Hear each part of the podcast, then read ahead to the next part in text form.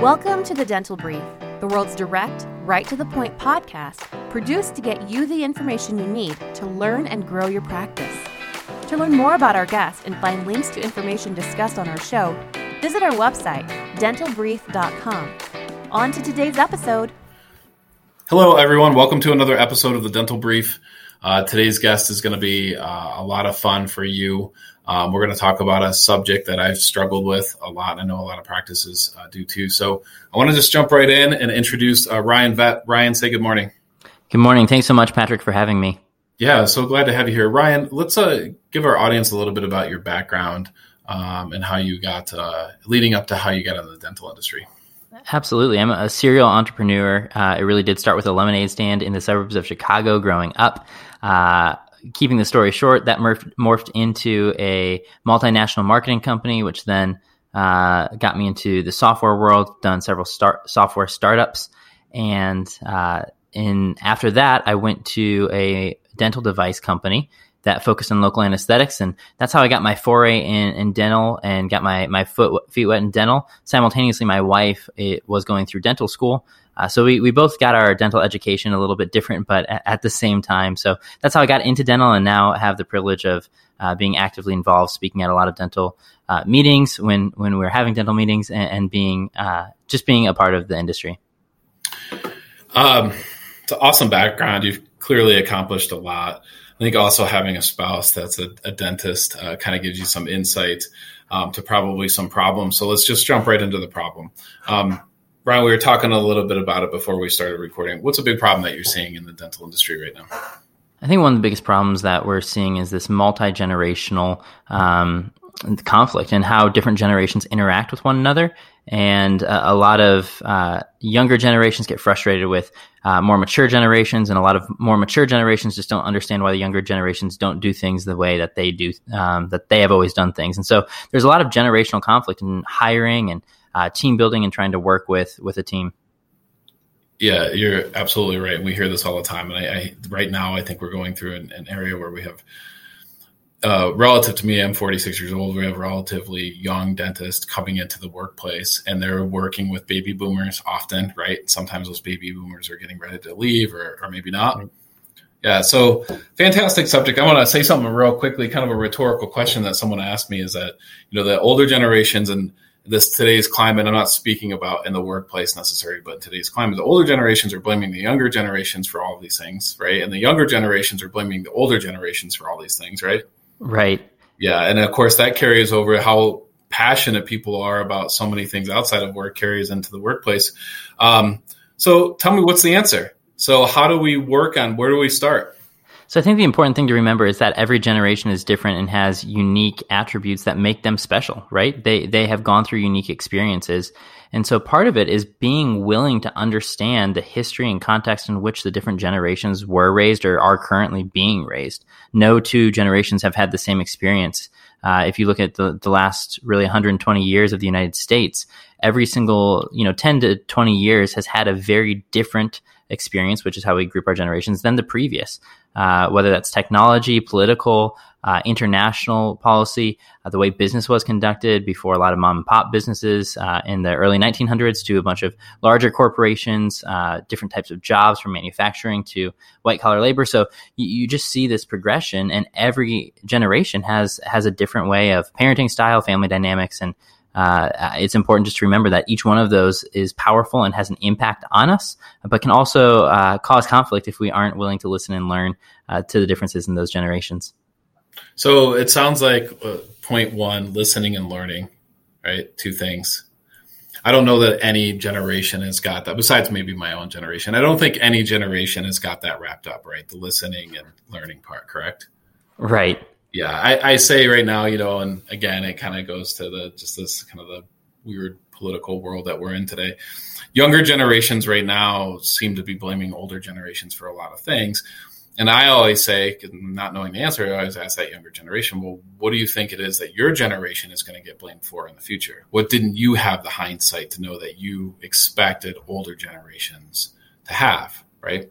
Um, in defense of younger generations and front of older generations, I say, hey, did you make them sign an when you gave them the participation ribbon? did you make them sign a disclosure that you know that they that you could rip on them for the rest of their life when you gave it to them because I no five year old has ever given another five year old a participation ribbon. Am I right about that? Right, absolutely. Yeah.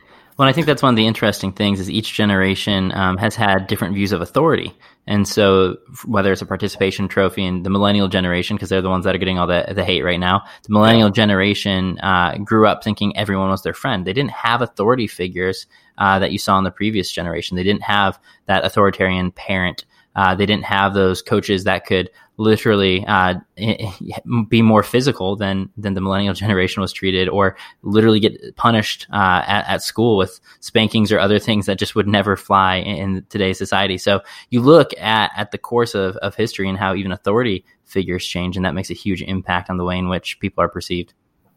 Yeah, it's a lot of wisdom right there. Um, Ryan, let me ask you this.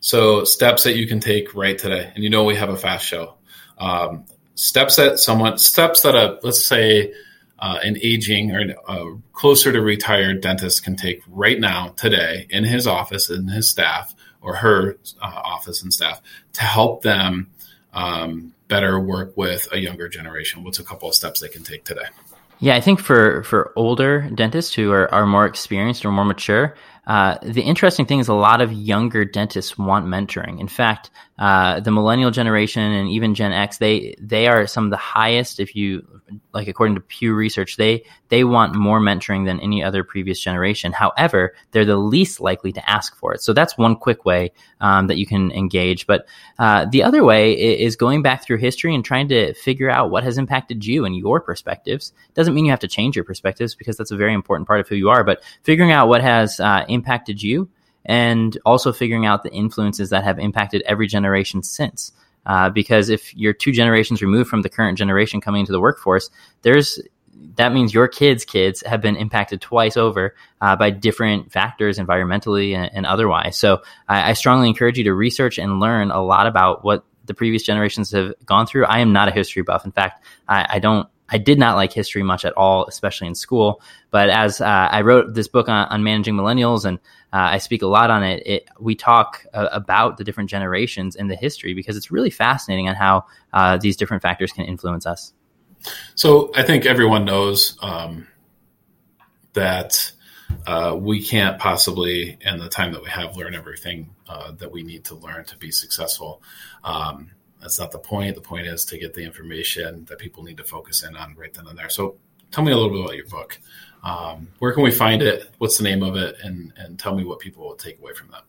Yeah, the book's called Cracking the Millennial Code. It's available wherever uh, books are sold. It's not a dental specific book, but it is a management and leadership book that is very applicable. Uh, and, and, whenever I share it with dental offices, in fact, the last time I, I spoke in person before uh, before COVID was to a, a large group of, of dentists out uh, in San Francisco. And uh, one of the comments I always hear is, "Wow, I learned more about my kids or my parenting style through through understanding the generations than I did even about leadership in, in the office, and it's really helped." So uh, there's so many resources beyond that. I would encourage you just to take the time to learn and study the different generations. It's a fun study. It's insightful, and I think you'll learn more about yourself maybe than you'll even learn about the other generations.